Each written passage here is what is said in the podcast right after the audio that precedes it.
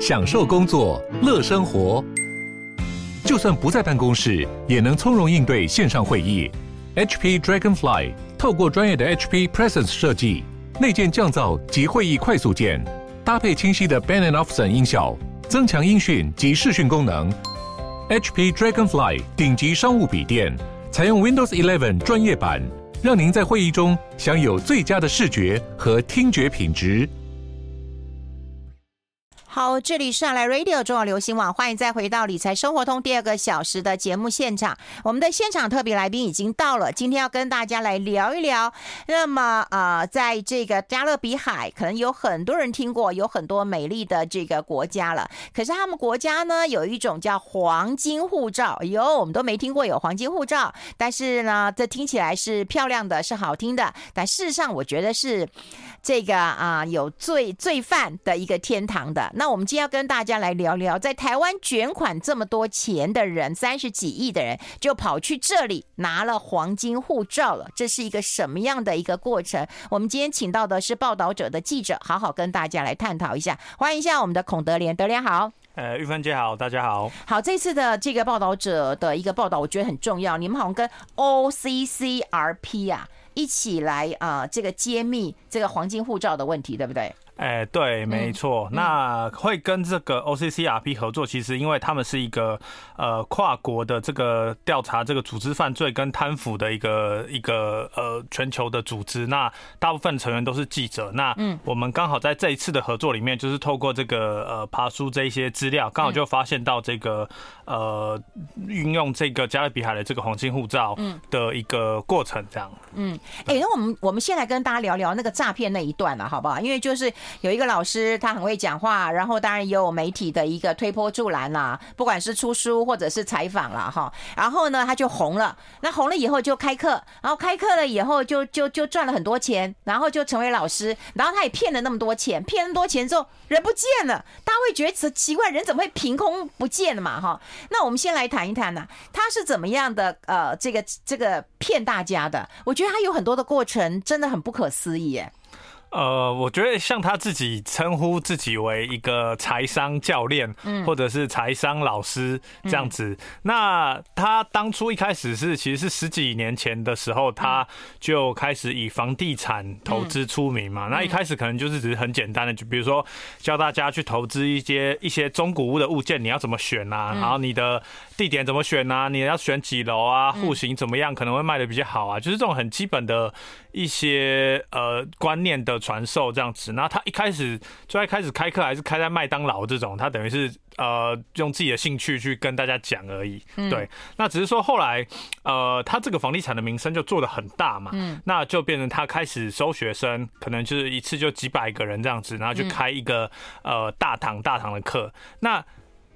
既然你学生这么多了，你只教这个房地产够吗？或者是你一堂课，嗯，呃，两个小时，然后你每一周都要上，你房地产可以讲多久？嗯，对。那后来就当然就看到他就是变成他呃从这个房地产的讲师转变为这个财商教练，那他就是等于是在传授各种赚钱秘诀这样子。嗯，而且他强调就是学校没有教的。可是说实在的，我们正正正一般人呐，哈，就一看就会觉得说。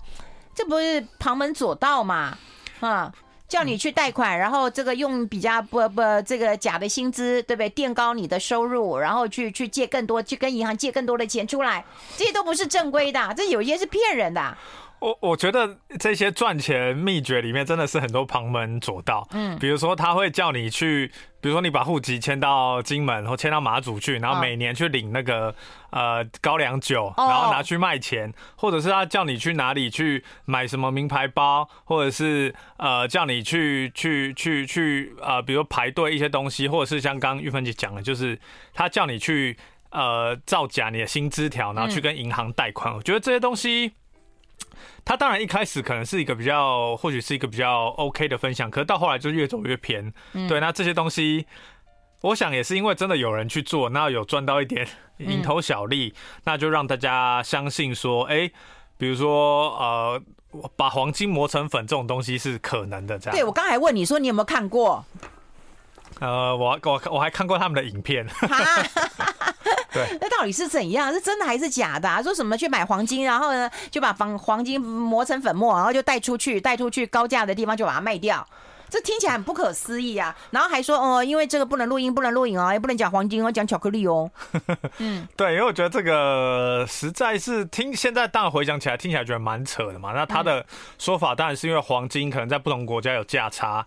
那你怎么去解决这个价差？意思是，他可能就说，哎，你某 A，我给你五万块，然后负担你的旅费，然后比如说你去印度好了，然后呃，就打带这个黄金，然后在在那边把它磨成粉，然后这个金粉再把它用一些化学的原理把它染成咖啡色，然后混在这个咖啡粉里面，然后这样带带到其他国家去卖，这样子。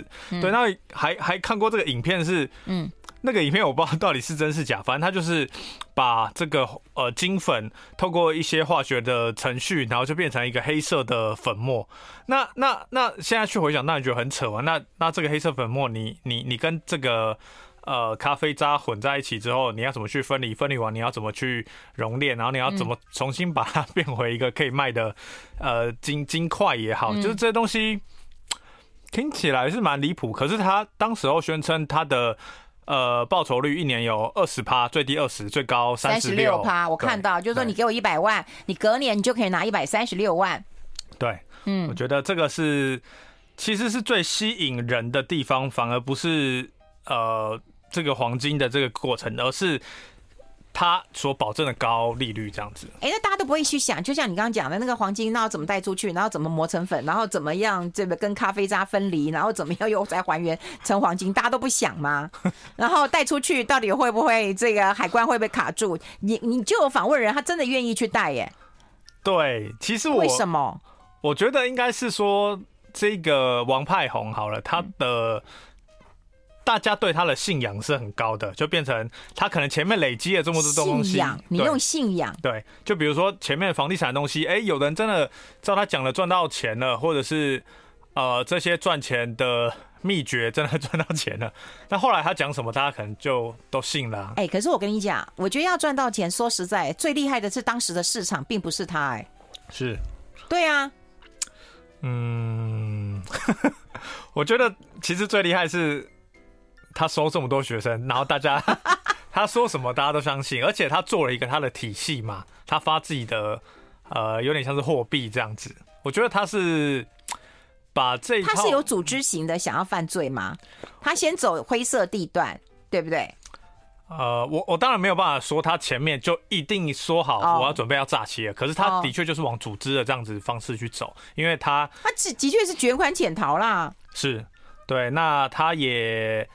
等于是成立了两间公司嘛，这两间公司就是卖课程嘛，然后就在这个课程上，你就可以，我觉得蛮特别，是他在他的课程上，就是你参加人，你缴十万、二十万，你还可以开店，开店就是在那个课程的会场，你可以卖东西，然后就是他端出很多这种保证获利的方式来让大家。相信，然后那个会场啊，或是他每场演讲活动，你还可以几点啊，你还可以换东西啊，你还可以有自己的钱啊，或干嘛？我觉得他就是像是建立自己的货币体系吧。嗯，对，这样的的一个做法。嗯，我觉得他可能就是一个能言善道，我不认识啦哈，但是看你这样的一个啊、呃、报道，然后看到他真的是一个行销奇才呀哈，但他就是我们常讲，就是很多诈骗都走歪路了。对，你这么聪明，你不能够好好去一家公司做行销，或你开一家公司，你好好做行销，可是你用这样的一个方式，然后吸金吸了这么多人，还收会费嘛哈，所以大家都很担心老师的安危，人家老师跑去加勒比海逍遥去了。我们待会先来聊你采访的几个年轻人呐，好，他们的一个做法，我们先休息一下。I like 103, I like radio。好，我们要持续跟报道者的记者孔德连来聊一聊，因为我们刚刚有讲到一些老师。哎、欸，那我们讲这个王派红的一个一个一个案例了哈，他有很多死呃死忠的这些学生嘛哈。那我印象比较深刻是你有采访一个学生，其实他是我我们我们必须讲，他大学研究所都是念财经的、喔，对，那他为什么会相信呢？嗯。呃，在采访他的过程中，他当然就是一开始其实也会对这些所谓的赚钱，就是对他们来讲有点像是旁门左道嘛。一开始也会怀疑。那在他的例子身上，是他的确是有按照王派红这边的呃投资房产的一些嗯建议去做，嗯，那做完之后，他觉得哎、欸，好像这个房产可以可以做到，为什么其他领域不能？他就变成有一点慢慢去相信他，然后在其他方面也想要去尝试这样子。所以像刚刚讲的，他是。呃，一步一步一步，就是慢慢铺成这个信任的、这个。可是他应该没什么钱吧？就是念大学、念研究所的，能够有多少钱去做房地产的投资啊？可是就像就像他那时候被被骗一样，嗯，他最多也是拿出可能十万这样子。哦，对啊，你大学打个工，或是你从小到大存的钱，其实都有可能有这个钱啊。那我觉得比较可怕的，当然就是，其实你不管是学生也好，或是你一般上班族，或是你有比较高的资产的人，其实都很容易。就是落入现在的这种很多诈呃投资诈骗的陷阱里面，这个真的是太多了。嗯，对啊。哎、欸，那他也是照着他老师跟他教的，对不对？对。用各种的方式，然后去去去不花一毛钱，然后就想办法去赚钱了。哎、欸，他的例子比较是他赚钱是因为他投资那个等于是买一个套房嘛，嗯、然后出租这样子。嗯。对，那这个套房当然他可能就。跟家里借钱什么去去买，那这个可能是或许就就台湾人来讲是蛮常见的。可是其他的部分，他到底有没有去进入，比如说像刚刚讲的那些赚钱秘籍秘诀里面去做这些事情？其实他他呃，这个我们也不是很确定这样子，只是他有被说服，是像刚刚我们讲那个黄金的部分，他本来是想要亲自去呃印度走一趟，就是带这个黄金这样子。嗯，对，有被说服。哦，那有去吗？没去。没有，他还没去之前，老师就跑路了。老师跑了。哎、欸，可是你知道吗？我看你采访啊，他就说他看到身边的学员在贷款的时候贷的很夸张啊，便利商店的店员的薪水可以拿到机师薪水一样的贷款额度。他说好险，我是学生，我没办法贷。对，我觉得这是另外一个蛮夸张，而且就是已经走火入魔到这样了嘛，因为。那个时候，呃，他们在课堂上分享，就是当然就是你要是投资这些，你要有本嘛，嗯，那你本怎么来？嗯、那你去跟银行借是最快的方法。嗯嗯、可是，一般就是银行你他要做联征或干嘛的，你当然就是有一些东西要给银行看嘛。嗯、那他就是在这个团队里面，他就是鼓吹大家去。做薪资条，那怎么做？他就说：“哎，我这边有认识的人可以介绍给你，反正就做三个月的薪资条。比如说你本来月薪或许三万，他帮你做到二二十万这样子，然后让让让让银行去相信。但详细上怎么去做到这事情，就是我觉得只有等抓到王派红本人回来才会知道。可是这样的做法在这个状态下是蛮普遍的，就是他鼓吹大家去呃有更多的本。”那有这个本之后，你可以就来跟我买，跟我王派红本人去投资各式各样的项目，比如说刚刚讲的走私黄金，或是做各种不同的投资。嗯，而且后来到最后，其实大家可能这些学生们，或者是他们可能没有想到，那个王派文他已经开始说，好，那我就帮你们投资了，对，你们就给我钱了，对不对？对，就开始给我五十万、十万，对不对？就他这已经开始在吸金了，大家没有，嗯嗯。其实这是一个蛮警觉的的的步骤了嘛，因为可能像比如说我们采访了检察官嘛，那检察官常办这种案件，他也说就是，其实到这种时候他已经是要做吸金的尾巴了，对，就变成就是可能他前面承诺了那个。高的利息他付不出来了，所以我现在呃创办一个小额投资方案，你只要十万二十万，大额的五十到一百这样子，反正你全全部投给我，然后我保证更高的利息给你。那只是这个可能就是他过他把过去他这个吸金的的的过程做一个总结，我可能就吸到了，好我就走了，他根本也不管你这个什么投资到底赚不赚钱。嗯，对。对，他吸金就表示他已经有一些意图了啦。我觉得检察官应该也判断得出来。可是在这个时候，我觉得呃，你采访的这个幼辅他就他就退了嘛，对不对？对，他没有嘛，一还好险，他学生他没钱嘛。对，对我觉得真的好险是没钱。但有人就上钩啦。其实蛮多人上钩的，因为最后总计他的这个吸金的金额是三十四亿新台币嘛。我的天哪，台湾真好有钱哦！这动不动一一吸金一片就好几好几亿，好几十亿耶。对啊，然后就像前阵子，比如说那个澳丰也是有有争议嘛。对，对就是我觉得这种东西就是很保证获利。对。只要你要只要端出这个，然后你前面一年或者是前面半年有拿到这个钱，我觉得大家就会相信呢、大家就会相信说，哎、他说的，呃，maybe 就算是五趴也好，八趴也好，十趴也好，反正越高越好，大家就会把钱拿出来投进去。嗯，所以我，我我觉得你们又采访到另外一个人，叫什么应慧凡呐？是，他说呢，其实，在财商圈有一个很简单的生存法则：想赚钱，你就想办法当老师，因为学生就是一掏钱，不管你教房地产、啊、呃、外汇、股票，反正最后呢，都不是你的看家本领，都是学生的学费。哇，这讲的真的是活生生、血淋淋哎！对，然后学生为什么会这样子呢？因为每一次他都要找一个二十趴年息以上的方案。就是你自己想要贪快嘛，是，所以你永远就被人家这个骗嘛，这真的是骗呐、啊，哪有办法能够赚赚这么多啊？因为我我想这个应应应大哥他为什么那么啊？他是他是男生啊，对，他是男生，他的姓蛮特别的，就他为什么会有这样的体悟？因为哎，我们先休息一下，好。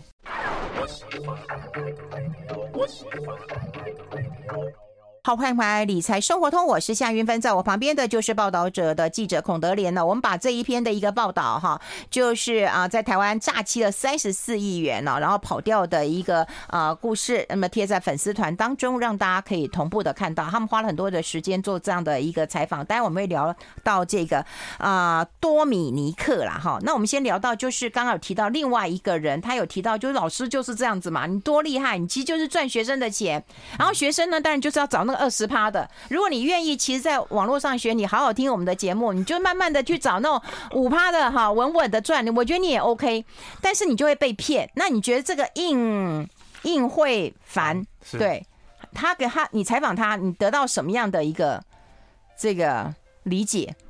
呃，因为他过去也曾经待过这个王派红旗下嘛，那我想他应该是。对这种赚钱的模式有他自己，我觉得是蛮深刻的观察啦。对，那就是说，呃，你以投资人来讲好了，你说一般去学员好了，嗯，我五趴十趴这样慢慢赚，当然可以求一个稳定嘛。可是今天有五趴跟二十趴的东西摆在你前面，你要选哪一个？你当然选二十趴。那你买有这个二十趴的东西，那。为什么不要老师站在老师的立场？为什么不要找更多人来赚这个二十趴？那他可以收会费啊，因为比如说像王派宏这个，嗯，他呃账面上有大概八千个学员，那每一个人收的这个会费呃是四万块哦。哦，这么高啊？对啊，那那他光收会员费就就就就多少钱了？然后不包含它里面可能有一些什么额外的，你要在听什么投资。黄金的方案，或投资什么其他的方案，或是你要做什么其他的投资，你要额外给他钱，就是这个生意模式。呃，比如说在这种呃，比如说走偏的这种财商圈里面来说，它当然就是会变成一个呃吸金的一个机器这样。嗯，对。对啊，因为我看到我后来看你的报道嘛，那幼福后来就是那年轻人嘛，他也有投资十万啊，也是血本无归啊。对对啊，他只是觉得说啊，这种这种超额的利润跟那个贩毒一样啊。对，只是只对利润嘛这么高嘛。对，你有没有想过你到底是投资还是贩毒啊？我觉得他们是有些人其实会意识到这个是有问题的，但是就赌嘛，我觉得是。赌赌看，说这个东西它到底是真是假？嗯，那我可能小比小比试，我可能十万二十万，或许有人五十万，那我赌赌看，我赌对了有了，我就前面就赚到，或者是大家会觉得自己不是那个老鼠的尾巴，自己可以抢先跑，哦、跑对。嗯、那我觉得这些心态都是，其实这几年也也我们也接触过这么多诈骗的案件嘛，那有些人就是这样的心态，有些人当然不知道，可是呃。大家都很想要赶快赚大钱，然后忽视这些风险。对啊，嗯、的确是这样、嗯。而且你似乎也不管他是不是，他是不是正当的？对，这个钱到底是你？其实老师是诈骗，你自己也是个小诈骗啊。对，你骗银行的人，你骗他的薪资，对不对？然后你骗这个骗那个，你自己也在骗啊，你都没有想过吗？这是一个共犯结构啊，然后现在大家在教室里面就等啊，老师老师怎么不来？担心老师的安危，他是不是出了什么事情？其实你是担心你的钱都回不来了。对，我看到你那个场景的时候，我真的觉得其实很无奈啊。嗯，对啊，就是我们也当然会觉得就是，嗯，啊，这个这个这个诈骗当然一部分就是大家想要赚钱嘛。那我觉得大家还是要理性一点啊，不要看到比如说二十趴你就哇什么就就就 OK 这样子。媒体不用负责任吗？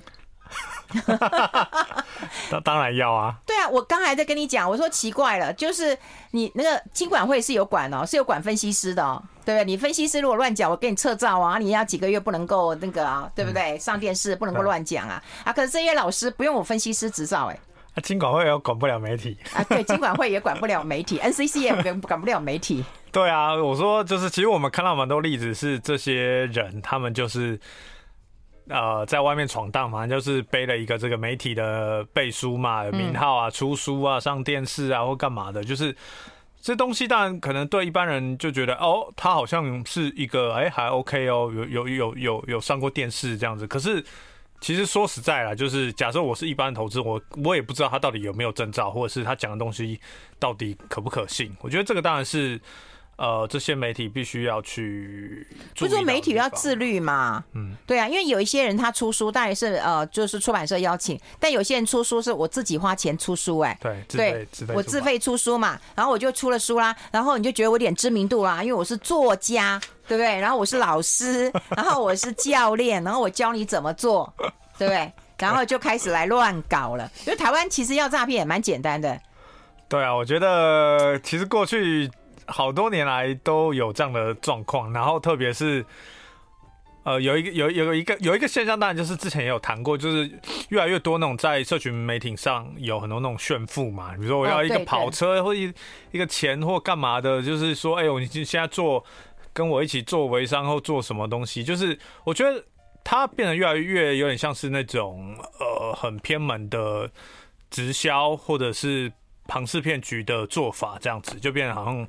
我只要秀出钱来给你看就好，而不是我的专业、我的证照，反正会给你钱，丢一叠钱在你面前，你要不要相信嘛？你能相信就跟我走这样子。嗯，哎、我记得我那时候大学毕业，呃，大概一年两年吧，我同学就找我去说，呃，要去听一个很棒的演讲。然后我到会场的时候吓坏了，那个跑车徐武那个讲师哦，是开那种跑车，徐武宝蓝色的打跑的倍儿亮的跑车，然后进来还放干冰哦。对，我现在想到就是这样子，就他就告诉你说他多成功，然后他才三十几岁，那时候我们大学毕业没几岁嘛，对吧？还对二十五六岁，好，他已经很成功了，他已经赚很多。钱了？他还秀出他的什么存折啊？那其实就是告诉你要加入一个一个一个直销。我觉得就是到现在可能也没什么变，因为我我记得我前几年也有去去过一个类似的，嗯，他本来是说什么是一个什么分享会，结果变成是老师也是排场哇，大家鼓掌啊，然后拉拉炮啊这样出来这样子，然后就是他讲他的这个成功学。对，然后灌大家鸡汤，说：“哎，我这样子没有很好的经历都可以，那你们也可以。那我这个诀窍是什么？那大家就一起学习，一起成长，很正向的这种感觉。嗯，对，你没有被迷惑啊？没有。报道者的薪水这么高啊？没有啊。对，你觉得你没有被迷惑的关键是什么？嗯。”因为听不下去了，觉得实在是太太扯，对，太扯了。对，可是有人就会相信，然后就会希望说啊，这个好运呢也能够落在我的这个这个这个身上。我们待会来讨论一个问题啊，就是以前我们都有听过说警方会引渡回国嘛，那现在还有这种引渡回国这样的说法吗？我们待会讨论，我们先休息一下。I like 好，我们持续跟啊、呃、孔德连来聊一聊，就是坏人在台湾犯罪了，卷款潜逃了，对不对？那跑出去之后，我们总计有想办法要把他抓回来嘛。以前我们还有听过那个引渡回来的，对不对？那现在还有吗？呃，当然引渡当然就是可能双方国家可能要有一个呃司法互助的协协议嘛，那或者是说。两方其实有一些呃实质上的联系，其实如果没有官方联系，你私底下可能因为像我们的不管是呃调查局也好，或者警察也好，在在境外都会派出一些联络官啦，那就是他们的任务当然就是会去跟当地的一些机构是呃法制机构去打关系，那有一些时候能够互助，这当然是一个最理想的状态，可是。就像是比如说前阵子有调查，就说现在台湾有。呃，五点八万，快六万的通缉犯是失踪的嘛？嗯嗯、那这些人到底要怎么去去去抓，或者是他真的到国外之后，能不能就是顺利的在可能其他国家的帮助下带回来？这个其实是非常难的。一一方面当然是台湾的处境啦，二方面当然也是说这个东西其实牵扯到一个蛮蛮复杂问题，就是是这样，我们没有邦交国，没有什么，是不是？也没有什么司法互助，是那这个本来就很难做嘛。那比如说你跟一个不认识的人，嗯，跟国家好说，哎，我们现在有一个逃犯去那边，你你愿不愿意帮忙？可人家根本不理你啊，就那你你要怎么去去去把这个问题解决？那除非你跟之前跟他有互动、有认识，才有才有可能，不然大多数时候其实就是我觉得就是只能赌啊。有的时候他刚好入境到一个我们有有邦交或有合作关系的地方的时候，或许。对方就会通知我们，但这个就是不是必定是这样，对。哎、欸，那他们跑出去都没有什么呃风声吗？都抓不到吗？我觉得像像这个王派红，他他出去，他其实就是突然间他在在台湾就蒸发了，就不见了。对他他本来还要开课嘛，他都已经排好，下午在在台南哪里要上课，结果他突然就不见了。他不见是他的。什么大地址什么都不知道，他就是突然这样消失了。嗯，对啊，那这样的状况其实也也不是只有王派勇一个人嘛。之前那个贵妇奈奈，贵妇奈奈也是不见了。对对对，或者是很多这种呃弃保潜逃的案例也是这样，他可能就坐船啊，或者是他甚至就是直接大啦啦坐飞机他就出去了。对啊，那就这个状况其实是啊还蛮常见的。嗯嗯，哎、欸，那出去以后就可以逍遥法外了。我看你们这一次是讲那个加勒比海，嗯，对，嗯，那这次会讲到这个部分，其实也是因为呃一个东西，像我们刚刚讲那个黄金护照嘛，它其实。呃，它其实是一个投资入籍计划，意思就是你只要拿出多少钱，在比如说加勒比海某一个国家，你只要投资多少钱，你就可以取得他们的呃身份、他们的国籍，你就成为他们的国民，可以取得他们的护照这样子。那在台湾又正好是我们呃可以有第二本护照嘛，可以接受双重国籍嘛。嗯，对，那就变成说很多人利用这样的方式，很多犯罪者啦，利用这样的方式去。他等于取得第二个人生的身份，他可以，比如说像我们这次讲到的，在这个加勒比海里面的这个多米尼克这个国家，嗯，你只要最低投资十万美金，然后或者是买这个二十到二十五万的美元的地产，在当地买，对，你就可以有他们的身份，然后有他们的护照，然后他们护照可以在全球一百四十四个国家，你都可以很畅行无阻这样子，对啊，好。这样太不公平了，对不对？他犯了错啊，不过那时候就是他要出去的时候，他可能还没有被被被被通缉，对不对？对对。所以我当然可以拿着护照，就明知道快要出事了，对不对？我就先买了护照，呃，不，我就买了机票，带着护照就出去了。对，因为哇，他这个状况是他可能通气前就出去嘛，那出去之后他，他他一被通缉，他可能护照或干嘛的会被注记或注销。可是他在国外，他有了多米尼克护照，他其实。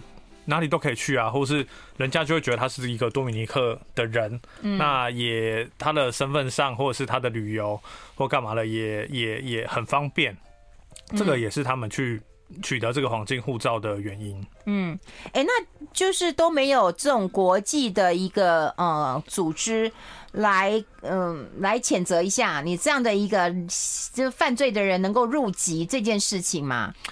因为说实话来讲，就是。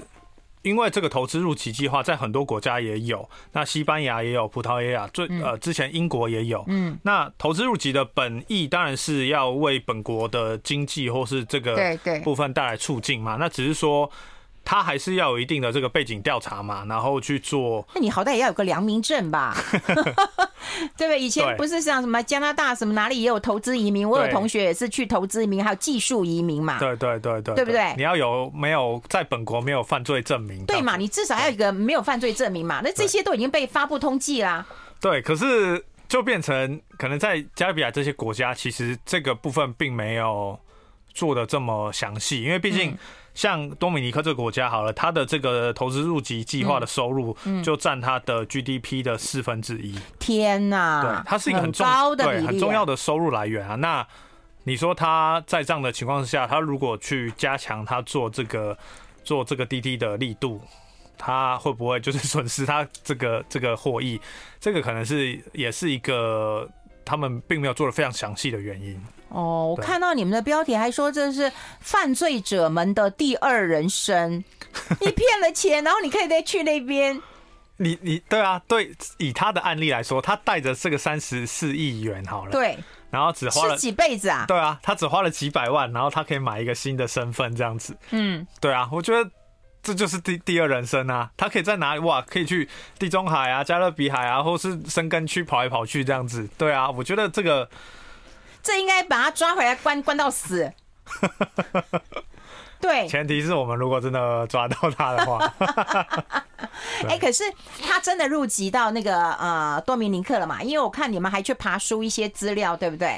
然后有对照到他就是呃王派红跟那个谢静怡嘛，啊，就是你们对照他的英文名字，好像是有找到的嘛？对，就这次的调查里面，其实主要就是我们在多米尼克发布的官方啊公报里面就找到他们两个的名字。你好厉害啊，还要去爬书一下。可是我看到另外一个国家就是塞浦路斯，嗯，人家有检举员。我们先休。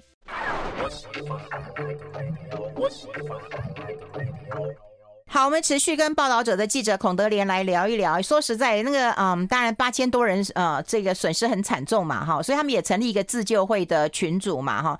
然后当然他们也在恳求大家的协助。他说，因为王派红跟他太太谢静怡啊，已经搭乘法国航空班机哈，已经出发了，卷了几十亿逃到法国去，造成我们数千人财务极大的损失。如果您看见此两人，请拍下并通知呃我们。呐，这字就会这样写有用吗？嗯，呃，他们有翻成英文了，就是对，就是可能或许在其国其他国家人看到，maybe 会会有一点点帮助吧，但主要还是要考量，就是要要要要看我们的这个司法机构能不能去，就是寻求协助嘛。哎、欸，那你把这个两个名字拼对了，然后也觉得应该是了哈，应该是他们了哈。对，那那然后能够怎么做呢？就他们的确到了多米尼克去啦。呃、应该讲说，我们能够做的，当然就是知道，或许是知道现在这两个人在国际上，呃，或许移动，或者是他们出现的时候是多米尼克的身份。嗯，那呃，我们的做法当然是把这些资讯跟我们的执法机关讲嘛。那或许他们在其他国家有一些联络官，或是有一些驻外的单位的时候，可以。呃，或许有机会可以追踪到这两个人的行踪，这样子，等他们到，比如说，或许他们真的是去到泰国也好，或进了亚洲其他国家。呃，有合作，那或许在他们出入境的时候就可以把他们扣下来，这样子。哦，那希望啦，就老天有眼了哈。可是我有看到你的报道当中也讲到塞浦路斯啊，塞浦路斯也是一个投资移民的天堂啊。那当然他们也接受这样的一个投资移民，可是听说他们也有一些这个罪犯的话，他也把它取消那个公民的资格啊。那看起来是有 guts 啊。对，我觉得对于、嗯、当然对这些国家来说，他们是。毕竟他们发护照给这些人，他当然就是要承受来自全球的压力嘛。那比如说塞浦路斯的这这个这个取消的这个动作里面，就包含一些做诈欺的通缉犯。那当然里面最出名的是当初那个一马案的刘特佐嘛。哦，对对对对对对，那就变成其实其他国家的政府也会。对这个事情是感冒的啦，也会施压啦。对，那哦，原来是外界施压。对对对，会还是会有个压力，会让他们去做一些再再次的审查。可是这个基数非常庞大。你比如说以以多米尼克来说好了，他可能发的是呃将近十万本护照出去了，给这个外籍人，你到底要怎么去去去，等于是去再去详细调查？我觉得是一个蛮浩大的工作。嗯，而且台湾又比较小，我们去叫叫叫叫叫，他会不会理我们？这个就很难说。所以他们也不大，但对，但我觉得啦，就是说，那除了台湾之外，那其他的国家能不能联合起来，把这种黄金的护照给他打破呢？呃，这个其实在这几年一直都有讨论，那包含就是欧盟在二零一九年的时候，在他们的几个委员会里面就有。讨论过这个议题，那他当时候他们的决议就是希望就是，呃取消这样的状况。那后来就变成当然是英国先取消他的投资入籍的东西嘛，然后他们也希望是。如果真的要做，其实你的背景调查真的是必须要做到非常详尽，你不要让这个本来是一个投资计划的这个方式变成是一个漏洞嘛。那在很多国家或者是在我们这次跟 OCCRP 合作的态度上，他们都认为就是这个东西的漏洞还是应该要被堵住了，因为真的太多人用这样的方式去去去作为一个犯罪的逃避的手段。对啊，因为你只要能够飞出去。对不对？你只要能够买到他们的护照，你就可以在那边，对不对？开启第二人生，对不对？之前赚到的都不算，然后 reset 一下就可以了。这看起来是是非常不公平的。所以当然我们国内也，我们至少有外交部啦，哈，有刑事警察局嘛。是，这这是是要加油。但我觉得国际上应该要给他们一些压力，不然的话，说实在，这些罪犯到了这个国家，加勒比海会平平静吗？海盗会变很多。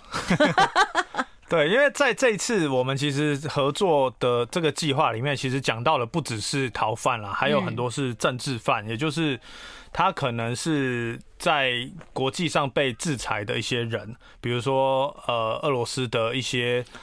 商人、石油商人，或者是在比如说他是跟恐怖组织相关的人，他提供资源给这些恐怖组织，好了，就是这些人也会利用这样子的护照来取得第二身份嘛，那就变成他的漏洞是范围是非常广的。那在这样的状况之下，可能当然逃犯这个他的影响力就稍微更小一点，但是呃，这个漏洞还是必须要全面的去做围堵，这样。嗯，对。对啊，希望他能够被围堵。而且我跟你讲，这个消息不是最近，这已经好久了嘛，是对不对？已经发生了三年，人家都已经快乐逍遥了，对不对？对，因为我们查变岛主了。我们查到公报，像王派红夫妻他们取得身份是二零一七年嘛，那距今也也五六年了，对对吧？他可能已经不知道到哪个地方去了，就是。那这样的状况之下，我们还有可能抓到他们吗？或者是这些呃三十四亿有可能拿回来一部分吗？这个当然都是，就是现在看起来当然是有一点晚了啦。对啊，嗯嗯，哎、欸，那自救会的你有去接触过吗？有，我有接触过。嗯，对。那他们大概的年龄层，或者是他们的这个财富，大概最大的损失有多少啊？年龄层的话，其实蛮广的，就就像其中几个采访的对象，他很年轻，那也有那种，嗯，呃，已经退休的人，对，那其实年龄蛮广的。那损失的话，就是蛮常听到有人是投那种几百万或是一一一千万那种金额这样子，对吧？就等于是把一部分的这个退休金，或是甚至听到有人就是卖房子，就把钱投进去。给他做投资这样子，就是这个，所以他这个金额才会累积的这么多，然后这么快，这么大。